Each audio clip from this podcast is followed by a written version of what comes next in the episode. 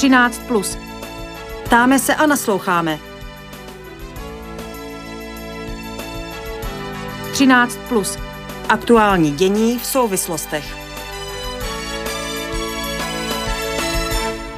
Návštěva papeže Františka na Slovensku a včerejší blahořečení dvou osobností polské katolické církve. Těmto tématům se budeme věnovat v pondělním vydání 13+. Dobrý poslech přeje Filip Braindl. 13. Plus. Ptáme se a nasloucháme. A v Bratislavě průběh papežské návštěvy sleduje kolegyně Anna Janošková. Dobré odpoledne. Přeji taky dobré odpoledne. Prosím, eh, připomeň nejprve, co zásadního zaznělo v prezidentském paláci v Bratislavě, kde jsi byla. Um, tak z mého pohledu, z úst prezidentky Čaputové, rezonovalo hlavně slovo změna. Ona říkala, že Slovensko jimi vždy procházelo a i nyní se jednou takovou změnou prochází. Nazvala to přímo změn, změnou epochy, do níž velkým dílem přispívá právě svými myšlenkami a činy právě svatý otec. Ona ho nazvala nositelem potřebné inspirace, kterou mají být jeho slova o bratrství, lidskosti, solidaritě a jednotě. Uh, mají být jakýmsi vstupem do nové a lepší budoucnosti, kde hlavní slovo bude mít porozumění a pochopení. Dotkla se v této souvislosti například lidských práv, klimatické krize, tolerance menšin a nebo uchování víry. No a papež František jakoby ty její slova potvrdil. On taktéž mluvil o propojenosti, solidaritě, svobodě. Říkal, že Slovensko jakožto země v srdci Evropy má být ukázkou bratrství a že ho má šířit dále do Evropy. A varoval také před totalitami, pokušením a chováním se na základě zisku, které naopak rozděluje. Výrazně se taky dotýkal svatých Cyrila a Metoděje, eh, kterými bychom se měli všichni inspirovat, protože oni vlastně bez nároku na zisk se otevřeli nové a blahodárné budoucnosti a právě tak se má zachovat Slovensko. Hmm. Eh, ty jsi měla možnost hovořit eh, s některými účastníky oficiálního programu. Jak tu papežskou návštěvu vnímají, jak třeba reagovali na ta tebou zmíněná papežova slova o prosazování solidarity v Evropě? Tak já jsem mluvila s některými politickými i duchovními představiteli a v podstatě ta jejich slova byla velmi podobná. Oni eh, byli jeho přítomností i vlastně tím jeho projevem eh, nadšení a byli i dojatí. Oni to berou jako velkou poctu a důležitý milník v historii Slovenska, ať už tedy politický nebo společenský, ale i v té individuální rovině si myslím, že to každý prožívá velmi hluboce a hlavně jinak, protože někteří mluvili o poctě, o krásném gestu, někteří zase o svobodě, o přijetí a myslím si, že ve to pro každého byl a pořád ještě je duchovně velmi intenzivní zážitek. Hmm. Eh, co by se dalo říci o tom, eh, jak ta papežská návštěva vstoupila do, řekněme, obyčejného života v Bratislavě? Jak je viditelná v ulicích? Nakolik v tom městě nějakým způsobem rezonuje? Mhm, no, já upřímně jsem v Bratislavě byla už několikrát a čekala jsem asi um, větší počet lidí, když je to papež František, eh, než na co jsem byla zvyklá z těch předchozích návštěv. Nevím, jestli je to tou koronavirovou situací nebo něčím jiným, ale těch lidí tu vůbec není tolik, kolik bych čekala. Um, Mně to v podstatě připomíná takový běžný den v turisticky lákavém městě ale co je jiné, je určitě to, že velký počet lidí ve městě jsou právě novináři s technikou a potom duchovní, ať už biskupové, faráři, řeholnice a je to velmi jako milé vidět a myslím si, že i pro nevěřící obyvatele Bratislavy to je velmi zajímavý zážitek. Ono hodně lidí tu třeba jen tak postává nebo sedí někde na kafe a pozorují tu situaci. A taky je ještě dobré sledovat, kam zrovna míří větší počet lidí, protože tam se obrazně řečeno zrovna něco děje. Tak eh, věřím, že i ty zamíříš eh, tam, kde se něco děje, anebo budeš eh, u kávy pozorovat, co se děje. Úvod relace 13 plus zaměřené na návštěvu papeže Františka na Slovensku obstarala naše zpravodajka Anna Janošková. Díky a hezký den do Bratislavy. Taky děkuju. Pěkný poslech. 13 plus na proglasu. Do středu dění. Papež František dnes mimo jiné absolvoval setkání se slovenskými biskupy, kněžími, řeholníky a bohoslovci v katedrále svatého Martina v Bratislavě. Čím žije katolická církev na Slovensku a jak tamní věřící přijímají styl papeže Františka? Na to se zaměříme v rozhovoru s pastorálním teologem Josefem Žufou z Teologické fakulty Trnavské univerzity. Dobré odpoledne. Dobrý den, prajem, pek, pekný den. Papežem, eh, který byl na Slovensku před Františkem naposledy, byl v roce 2003 Jan Pavel II., který se jako Polák netajil svou blízkostí k Slovensku a řekl bych, že to bylo opětováno z té slovenské strany. Eh, jak tomu ale je v případě papeže Františka? Jak moc mu slovenští katolíci rozumějí? No ako ste uviedli, o, tak tá emócia bola vzájomná. Jan Pavel II bol o, slovenskému mysleniu alebo slovenskému katolickému mysleniu veľmi blízky. O, už hlavne tým, o, že bol veľmi významným hlasom o, počas, boji, pro, počas boja proti režimu. A to, toto slovenskí veriaci veľmi dobre chápali a, a veľmi aj pozitívne vnímali jeho motiváciu. Na druhej strane pápež František prichádza s, s hlasom, ktorý volá po, po vrátení sa k evangelivým hodnotám, po, po, uzdravovaní cerkivných štruktúr. On sa snaží pomenovávať témy, ktoré, ktoré môžu viesť k rizikám v klerikalizme v spoločnosti, v cirkvi.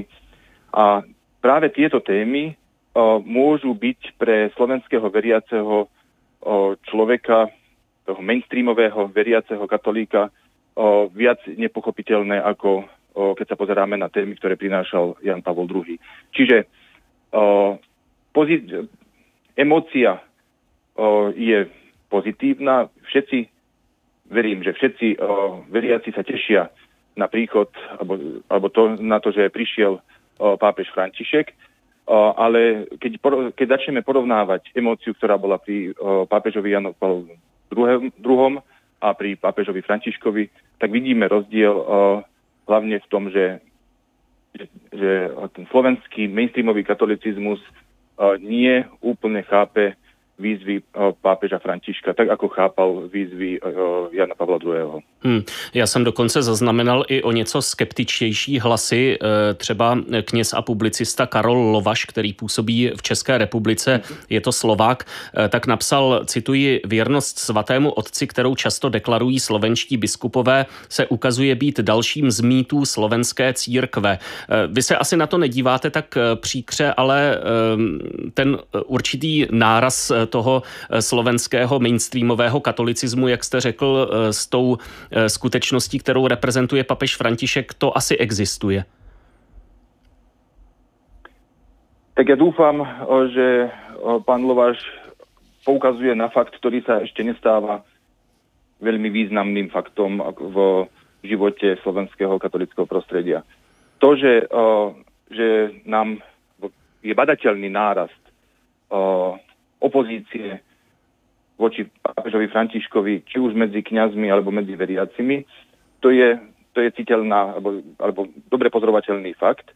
Uh, ja možno oproti pánovi Lo- Lovašovi som menej skeptický v tom, že, že stále si myslím, že, že toto sa ešte nestáva súčasťou akoby, toho mainstreamu. Hmm. Uh, ale ale je, je pravda, uh, že že keby sme chceli sa pozerať, že ako, ako je ten všeobecná nálada v spoločnosti, tak či už hlasy z cirkevných hierarchii alebo hlasy z prostredia akademickej teológie stále sa akoby aj v porovnaní so zahraničím iba doťahujeme na, na to pochopení eh, Františkových výziev. Hmm. A když mluvíte o nějakém tom opozičním proudu, který podle vás tedy není ještě součástí toho eh, mainstreamu, eh, o co vlastně opírá tu svou kritiku? Co mu na papeži Františkovi a jeho stylu nejvíce vadí? Kdyby som sa to snažil pomenovať vo všeobecnosti, tak, uh, tak práve to uh, viery v našich, v našom regióne, kde patrí aj Slovensko, Polsko, Chorvátsko, o, je postavené hlavne na, na tom obrannom mechanizme, že o, viera nás o, vedie k tomu, aby sme, aby, sme dost, aby sme ustáli svoje hodnoty voči svetu.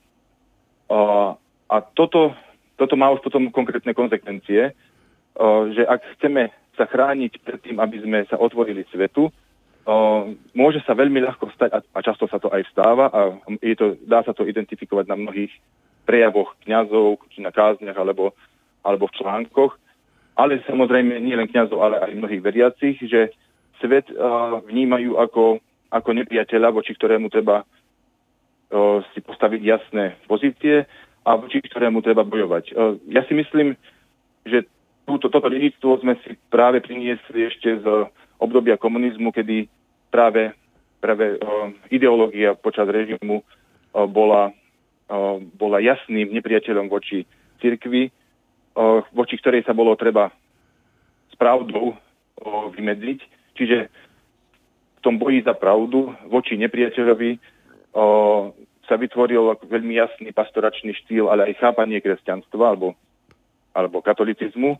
A ja si, ja pred, myslím si, že práve množ, mnoho pozícií práve z, z tohto pastoračného štýlu alebo uchopenia kresťanstva sme si nechali ešte z obdobia Hmm. komunizmu, kedy uh, v tomto boji voči nepriateľovi pokračujeme a tam dosádzame nových, uh, nové, nové entity. Či je to už svet, alebo potom niektorí ľudia, alebo že niektoré skupiny, ktoré sa zdajú byť príliš liberálne, alebo, alebo tí, uh, tí ľudia, ktorí o, otvárají témy, které jsou pro tradičné církevné prostředí nepříjemné. Hmm. E, my jsme e, ve zprávách, které předcházely e, této relaci, pouštěli slova rožňavského biskupa Stanislava Stolárika, která jsme zaznamenali po tom setkání s papežem v bratislavské katedrále svatého Martina. On řekl něco v tom smyslu, otevřeně jsme svatému otci naslouchali a teď máme o čem přemýšlet. Myslíte si, že ta papežská návštěva může právě přispět eh, k určité eh, církevní sebereflexi? Uh, ja si myslím, že určite. Uh, a to z dôvodu uh, práve pápežovie, pápežového nekom, nekonfrontačného vystupovania, že on sa snaží oslovať témy, ktoré sú pre neho dôležité, ale takým spôsobom, aby aby ako na viacerých uh, miestach zúraznil, či už v Budapešti alebo na Slovensku, že by sa vytvárali mosty. Hmm. Uh, aby, aby, sme sa, aby sme nepokračovali, nepokračovali v tom rozdeľovaní sa, v, v vykopávaní bariér, uh, ale uh, či už napríklad dnes pri, pri biskupoch a kniazoch sa, uh, sa snažil zdôrazniť to, že, uh, že chcem, aby ste, napríklad jeden citát, že chcem, aby ste vychovávali ľudí alebo formovali ľudí k slobode, nie ku rigidnej religiozite. O, alebo, alebo sa snažili ich pozbudzovať k tvorivosti. Lebo o, zdá sa, tvorivosť sa zdá také všeobecné slovo, ktoré môže byť ako floskula, ale práve toto sa mne osobne javí ako veľmi dôležitá priorita hmm. pre, pre to slovenské katolické prostredie, o, že, že nie je cesta barikazovať sa voči, voči o, svetu v obranných pozíciách, ale práve cez tú tvorivosť eh, hľadať eh, spôsoby, ako, ako byť partnermi pre súčasnú kultúru a pre, pre súčasnú uh, sekulárnu spoločnosť. Hmm. A myslíte si, že papež... Vidím to ako velmi pozitivné. Hmm. A myslíte si, že může papež i tím svým jednáním, tím svým přístupem, který jste popsal, přispět i k tomu, že se nějakým způsobem dotkne smýšlení těch lidí v církvi, kteří teď nejsou na jeho straně, toho proudu, o kterém jsme mluvili, který, řekněme, s tím stylem papeže Františka nesouhlasí? Ja si myslím, že môže dodať odvahu mnohým ľuďom, ktorí, uh, ktorým už nevyhovuje, alebo ktorí sa nevedia nájsť uh, v tom, ja pokračujem v tom narratíve, v tom katolickom mainstreame, ale ne, nedokážu mať keby ešte, že nedokážu sa oprieť o nejaký iný typ zmyšľania, keďže uh, neexistuje veľká skupina ľudí, ktorí by, by mohli hovoriť, alebo ktorí hovoria, že dá sa to robiť aj inak. Hmm. Ktorí majú väčšie pochopenie pre pápeža Františka uh, a jeho pastoračno uh, náukovú líniu. Uh, čiže ja vidím v tomto ako, ako veľmi veľký prínos, že tí ľudia, ktorí sa nedokážu alebo nevedia nájsť uh, alebo nedokážu sa stotožniť e, s, s tou konzervatívnou obrannou e, pozíciou katolíckej církvy, e, že práve títo ľudia sa dokážu nadýchnúť, dokážu keby bez, bez, nejakej, bez nejakého väčšieho strachu nechať počúvať svoj hlas a keby vytvárať keby aj vnútorno, vnútorno cirkevnú diskusiu, ktorá bude aj počuteľná. Lebo v tomto, v tejto vnútro, vnútro cirkevnej diskusii my nemáme veľkú kultúru uh, v našom regióne alebo na Slovensku. A to si myslím, že toto môže byť cesta, ktorá, ktorá dokáže pohnúť uh, aj mnohé témy ďalej. Naším hostem byl teolog Josef Žufa z Teologické fakulty Trnavské univerzity. Děkuji za váš pohled ve vysílání proglasu. Naslyšenou a hezký den. Děkuji, pěkný den. 13 plus na proglasu. Do středu dění. Pokračujeme další významnou církevní událostí ze středoevropského prostoru. U včerejšího blahořečení kardinála Stefana Vyšínského a řeholnice Elžběty Rozy Čacké ve Varšavě se zastavíme s historikem Rudolfem Vévodou. Dobré odpoledne. Pěkný den vám i vašim posluchačům. Viděl byste něco, co mají tyto dvě polské osobnosti společného? Nežili úplně ve stejnou dobu, sestra Roza byla o něco starší, na druhou stranu část těch vnějších polských dějin prožili spolu. Provází je podle vás nějaký společný rys? Rozhodně ano.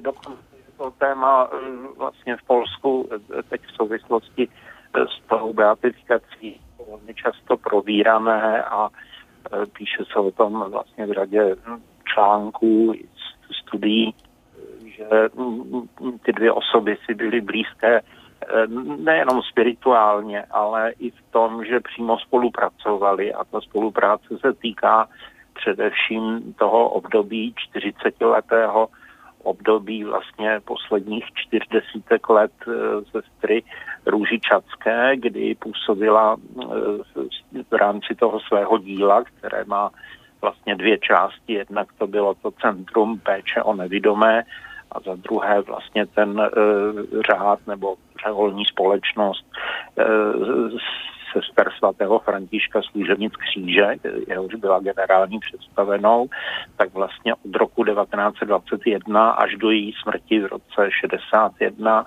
působila v městečku Lasky, které je nedaleko Varšavy a vlastně už před druhou světovou válkou byli v kontaktu s tehdy poměrně mladým knězem Stefanem Vyšínským, jak jste správně připomněl, on byl o jednu generaci mladší. Samozřejmě lišili se řadou věcí už třeba svým původem, protože sestra Čacká byla, pocházela, byla hraběnkou, pocházela ze šlachtické rodiny, mezi její předky patřili představitelé nejvýznamnějších šlachtických rodů, z nichž jeden třeba měl i ruskou carevnu.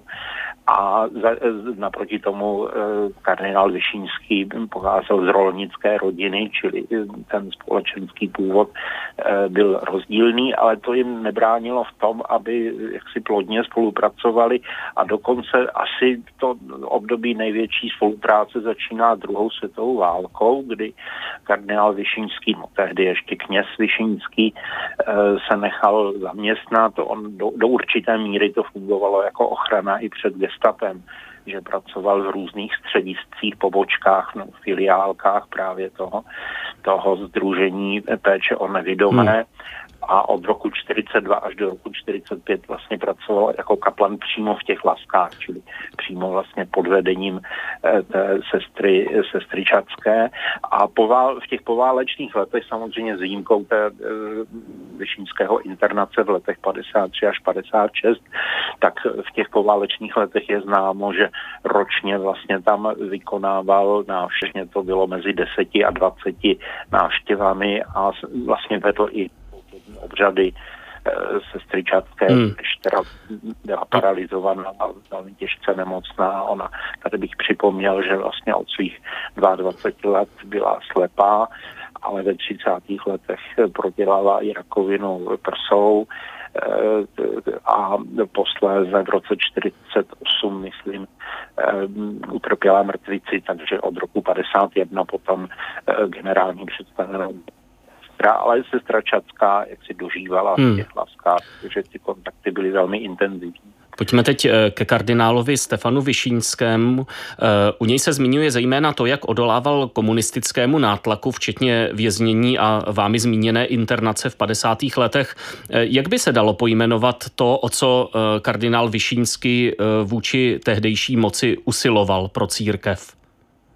Já bych to možná rozdělil do dvou oblastí. Tou jednou je, jak si ta politika Ehm, eh, kterou jste zmínil vůči komunistické moci, eh, která byla v podstatě obraná. To znamená, že se snažil eh, zachovat určitě té možnosti pro fungování církve i v té komunistické společnosti. On patřil do té velké generace primasů, později kardinálů, eh, do níž spadá třeba i náš eh, arcibiskup kardinál Beran nebo maďarský tehdejší primas eh, Jožef Mincenty, ale řekl bych, že u Vyšínského ten postoj byl flexibilnější. Hmm. Já bych to vlastně označil, ale to se bavíme o vztahu ke státní moci, já bych to označil jako takovou velmi pružnou, velmi zajímavou kombinaci eh, ochoty ke kompromisu a zároveň neústupnosti, mhm. protože byly věci, na kterých prostě trval a z kterých nikdy neslevil.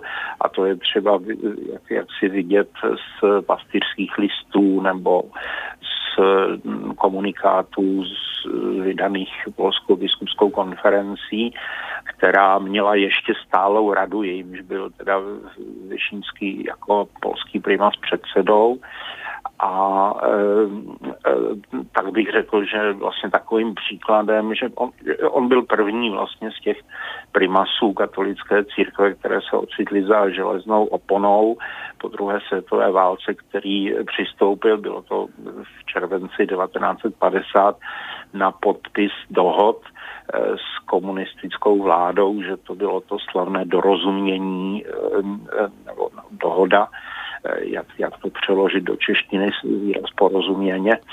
A eh, to obsahovalo i některé prvky, které, jsou, které mu byly průběžně a jsou doteď vyčítány, jako například odsouzení činnosti zločineckých band podzemí, což vlastně byli ti vojáci zemské armády, kteří odmítli po roce 45 složit hmm. zbraně, ale na druhé straně určité právní základy. Dalo by se to možná připo, přirovnat eh, k, ke konkordátu s Hitlerovou Rozumím.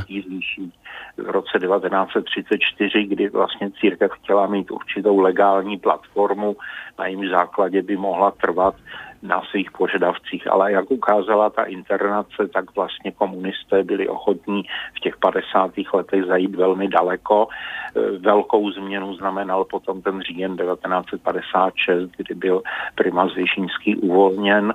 Z té internace mohl se vrátit do, do Varšavy a vlastně vykonával svůj úřad až do své smrti e, v roce 81, kdy mu bylo teda 80 let, e, což vlastně také znamenalo, že Vatikán nepřijal nejprve teda Pavla VI. a posléze Jana Pavla II.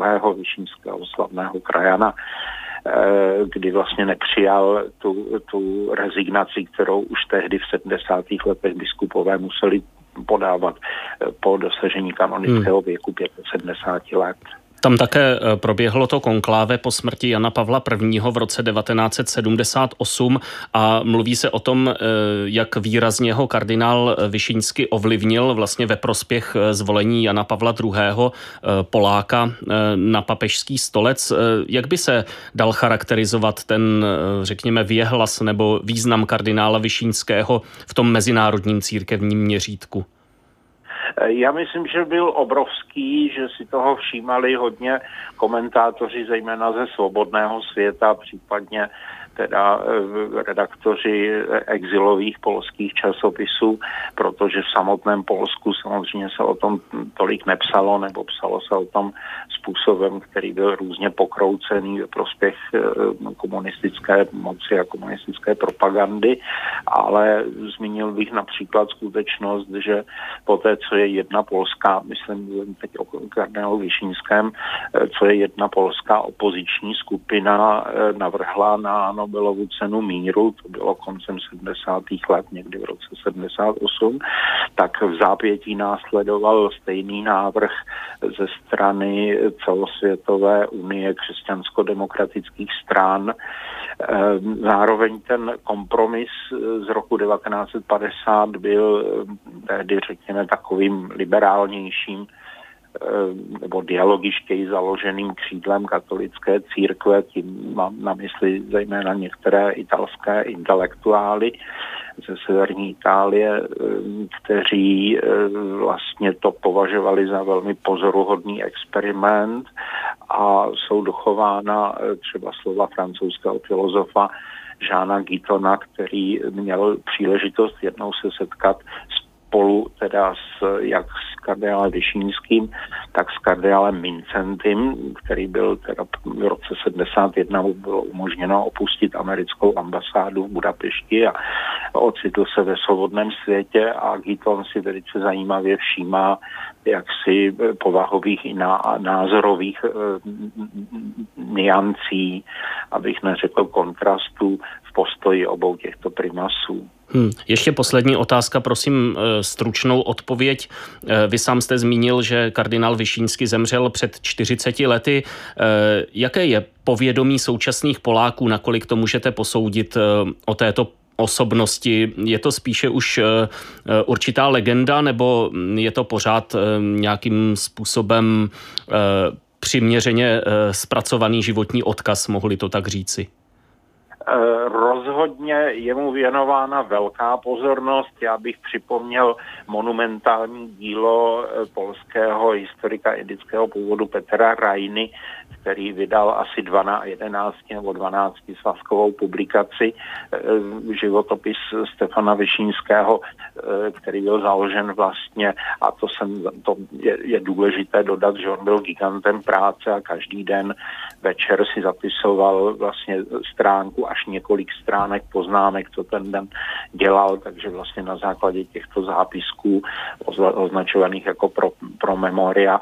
No a takovou, takovými dalšími skutečnostmi, které nasvědčují tomu, že ta osobnost je opravdu známá e, i mezi mladší generací Poláků, je třeba ten obrovský knižní boom, který v souvislosti s tou dlouze připravovanou beatifikací e, vlastně jsme mohli sledovat vy, vy víte, vaši posluchači, možná také, že ta beatifikace měla proběhnout už loni, ano. ale kvůli koronaviru byla, byla odložena, čili tady byly vlastně tady byly asi tři roky, kdy už se na to Poláci intenzivně připravovali a byla vydána, bylo vydáno skutečně neskutečné množství knih a studií, z nich jedna dokonce byla přeložena velmi rychle a pohotově do češtiny. Takže i čeští čtenáři mají možnost se seznámit ve svém jazyce s, s touto osobností. Díky eh, za váš komentář eh, o kardinálu Stefanu Vyšínském a také sestře Roze Čacké, kteří byli včera ve Varšavě prohlášeni za blahoslavené. Hostem relace 13 plus byl historik Rudolf Vévoda. Díky za vaše odpovědi. Naslyšenou. Děkuji za pozvání naslyšenou. Z pondělního vydání 13 plus je to vše. Zítra budeme mimo jiné sledovat program papeže Františka na východním Slovensku. K poslechu zve Filip Braindl. Hezké odpoledne.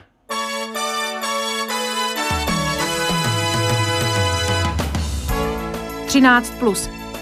Ptáme se a nasloucháme. 13 plus. Aktuální dění v souvislostech.